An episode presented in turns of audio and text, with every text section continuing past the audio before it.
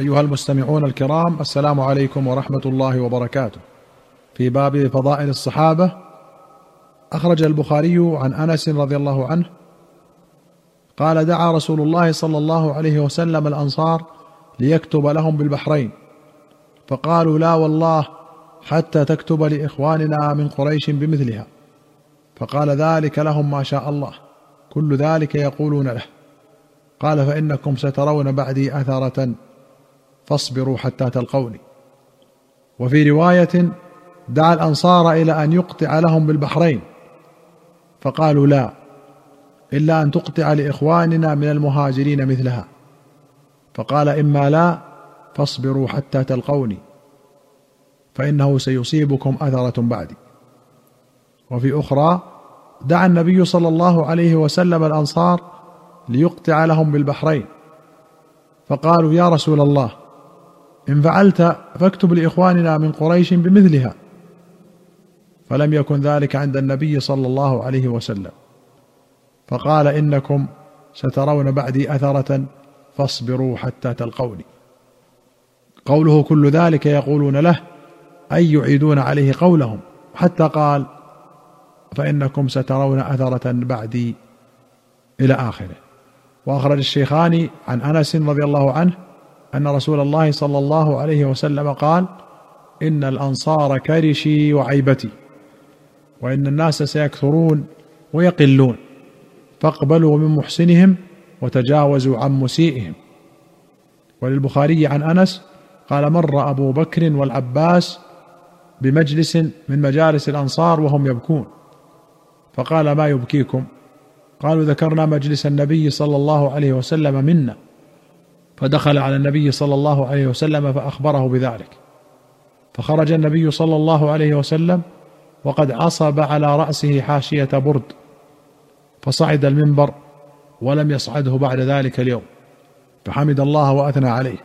ثم قال أوصيكم بالأنصار فإنهم كرشي وعيبتي وقد قضوا الذي عليهم وبقي الذي لهم فاقبلوا من محسنهم وتجاوزوا عن مسيئهم. قوله كرشي وعيبتي الكرش بمنزلة المعدة للإنسان والعيبة ما يحرز فيه الرجل نفيس ما عنده. أراد صلى الله عليه وسلم أنهم خاصته وبطانته وموضع سره رضي الله عنهم وأرضاهم. وقوله يقلون أي يقل الأنصار. وأخرج البخاري عن ابن عباس رضي الله عنهما قال خرج النبي صلى الله عليه وسلم في مرضه الذي مات فيه وعليه ملحفة متعطفا بها على منكبيه وعليه إصابة دسماء حتى جلس على المنبر فحمد الله وأثنى عليه. ثم قال أما بعد أيها الناس فإن الناس يكثرون وتقل الأنصار حتى يكونوا كالملح في الطعام. فمن ولي منكم أمرا يضر فيه أحدا أو ينفعه فليقبل من محسنهم ويتجاوز عن مسيئهم. فكان آخر مجلس جلس فيه النبي صلى الله عليه وسلم. وأخرج البخاري ومسلم عن أبي أسيد الساعدي رضي الله عنه قال قال رسول الله صلى الله عليه وسلم خير دور الأنصار بنو النجار ثم بنو عبد الأشهل. ثم بنو الحارث بن الخزرج ثم بنو ساعدة وفي كل دور الأنصار خير. فقال سعد بن عبادة وكان ذا قدم في الإسلام أرى رسول الله صلى الله عليه وسلم قد فضل علينا؟ فقيل له قد فضلكم على ناس كثير. ولمسلم قال أبو أسيد اتهم أنا على رسول الله صلى الله عليه وسلم لو كنت كاذبا لبدأت بقوم بني ساعدة. وبلغ ذلك سعد بن عبادة فوجد في نفسه وقال خلفنا فكنا آخر الأربع أسرجوا لي حماري آتي رسول الله صلى الله عليه وسلم. فكلمه ابن أخيه سهل بن سعد فقال أتذهب لترد على رسول الله صلى الله عليه وسلم ورسول الله أعلم؟ أوليس حسبك أن تكون رابع أربع؟ فرجع وقال الله ورسوله أعلم. وأمر بحماره فحل عنه وفي أخرى له قال فلحقنا سعد بن عبادة فقال أبو أسيد ألم ترى أن رسول الله صلى الله عليه وسلم خير دور الأنصار فجعلنا اخرا؟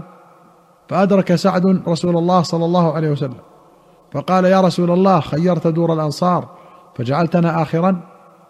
فقال أوليس بحسبكم أن تكونوا من الخيار؟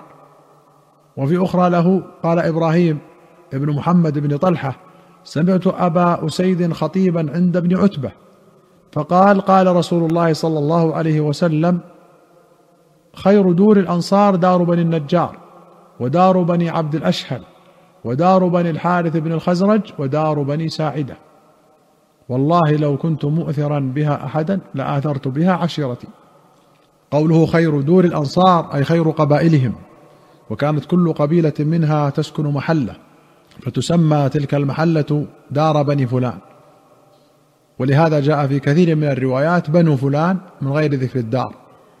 قال العلماء وتفضيلهم على قدر سبقهم إلى الإسلام ومآثرهم فيه. وابن عتبة هو الوليد بن عتبة ابن أبي سفيان عامل عمه معاوية بن أبي سفيان على المدينة. قال النووي فيه دليل لجواز تفضيل القبائل والأشخاص بغير مجازفة ولا هوى ولا يكون هذا غيبة. وأخرج الشيخان عن أنس رضي الله عنه أن رسول الله صلى الله عليه وسلم قال ألا أخبركم بخير دور الأنصار؟ قالوا بلى يا رسول الله. قال بنو النجار ثم الذين يلونهم بنو عبد الأشهل ثم الذين يلونهم بنو الحارث بن الخزرج ثم الذين يلونهم بنو ساعدة ثم قال بيده فقبض أصابعه ثم بسطهن كالرام بيده ثم قال وفي كل دور الأنصار خير. وأخرج مسلم عن أبي هريرة رضي الله عنه. قال قال رسول الله صلى الله عليه وسلم وهو في مجلس عظيم من المسلمين أحدثكم بخير دور الأنصار؟ قالوا نعم يا رسول الله. قال رسول الله صلى الله عليه وسلم بنو عبد الأشهل. قالوا ثم من يا رسول الله؟ قال ثم بنو النجار. قالوا ثم من يا رسول الله؟ قال ثم بنو الحارث بن الخزرج. قالوا ثم من يا رسول الله؟ قال ثم بنو ساعدة. قالوا ثم من يا رسول الله؟ قال ثم في كل دور الأنصار خير. فقام سعد بن عبادة مغضبا. فقال أنحن آخر الأربع؟ حين سمى رسول الله صلى الله عليه وسلم دارهم فأراد كلام رسول الله صلى الله عليه وسلم. فقال له رجل من قومه اجلس ألا ترضى؟ أن سمى رسول الله صلى الله عليه وسلم داركم في الأربع الدور التي سمى فمن ترك فلم يسمي أكثر ممن سمى. فانتهى سعد بن عبادة عن كلام رسول الله صلى الله عليه وسلم. أيها المستمعون الكرام إلى هنا نأتي إلى نهاية هذه الحلقة. حتى نلقاكم في حلقة قادمة إن شاء الله. نستودعكم الله. والسلام عليكم ورحمة الله وبركاته.